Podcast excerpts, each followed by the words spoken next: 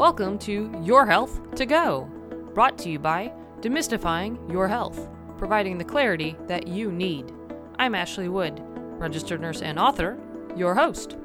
In each episode, we take a health topic that's important to you and break it down into easy to understand information. We also discuss the most common treatments and preventative techniques. Thank you for joining me today. Let's get started. Today's topic is hand foot mouth disease. If you have young children, you probably have heard of hand foot mouth disease since it is common for them to catch it. However, it can happen in adults. Just last summer, a professional baseball player contracted it. So, what is it and what causes it? How is it treated? What can you do to prevent it? Hand foot mouth disease is a highly contagious viral infection that is usually caused by the Coxsackie virus. It's spread by coming into contact with nasal secretions, throat discharge, saliva, fluid from blisters, stool, or respiratory droplets spread in the air after coughing or sneezing.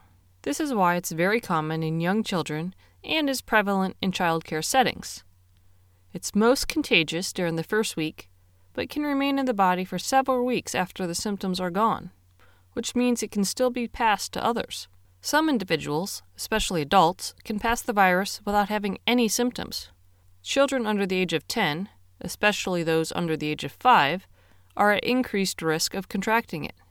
Typically, after children age, they develop immunity to it because they acquire antibodies after being exposed to it. The incubation period usually lasts 3 to 6 days.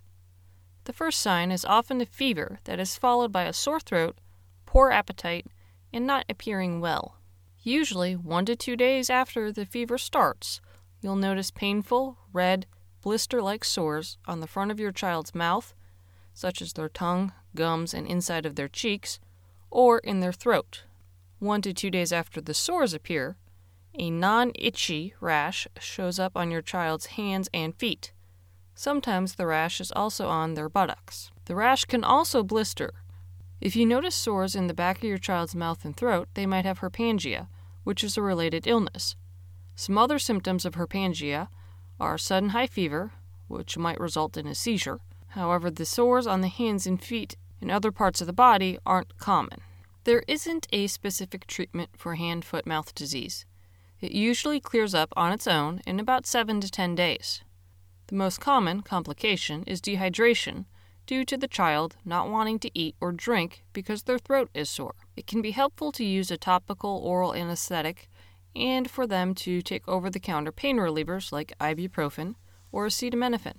Another helpful thing to try is to give your child ice pops or chips, ice cream or sherbet, or cold beverages to help soothe their throat. In addition, giving them soft food to eat and rinse their mouth with warm water afterwards. Avoid salty, spicy, or acidic foods and beverages because this will irritate their throat. Make sure that your child gets plenty of rest and encourage them to take in as much fluid as possible. If your child isn't tolerating fluids, contact their doctor or take them to the emergency room.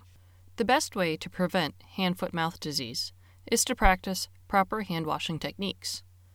This means washing them frequently and thoroughly, especially after using the toilet or changing a diaper, and before preparing or eating food.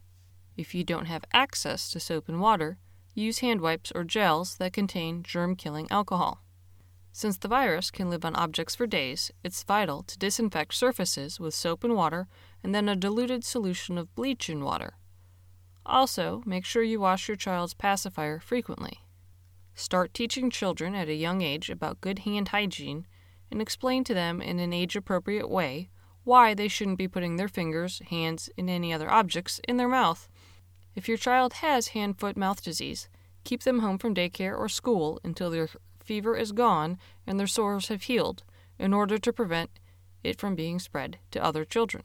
Hand foot mouth disease isn't something that you want your child to have, but sometimes it's unavoidable. By being prepared, you'll be able to provide them with the care they need. If you have any questions or concerns regarding hand foot mouth disease, please speak with your child's doctor. If you would like more information, please visit the American Academy of Dermatology's Hand Foot Mouth Disease page. Thank you for spending some time with me today. If you found the material to be valuable and helpful, please tell your friends about us. We're on social media, so like and follow us there to stay up to date on our latest information. You can also sign up for our weekly newsletter on our website. Stay healthy, and please join us next time on Your Health to Go.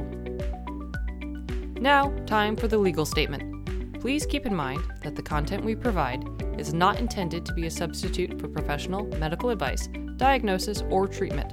Always seek the advice of your physician or other qualified competent health provider with any questions you may have regarding a medical condition. Never disregard professional medical advice or delay in seeking it because of something you have heard on Your Health to Go or seen on the Demystifying Your Health site.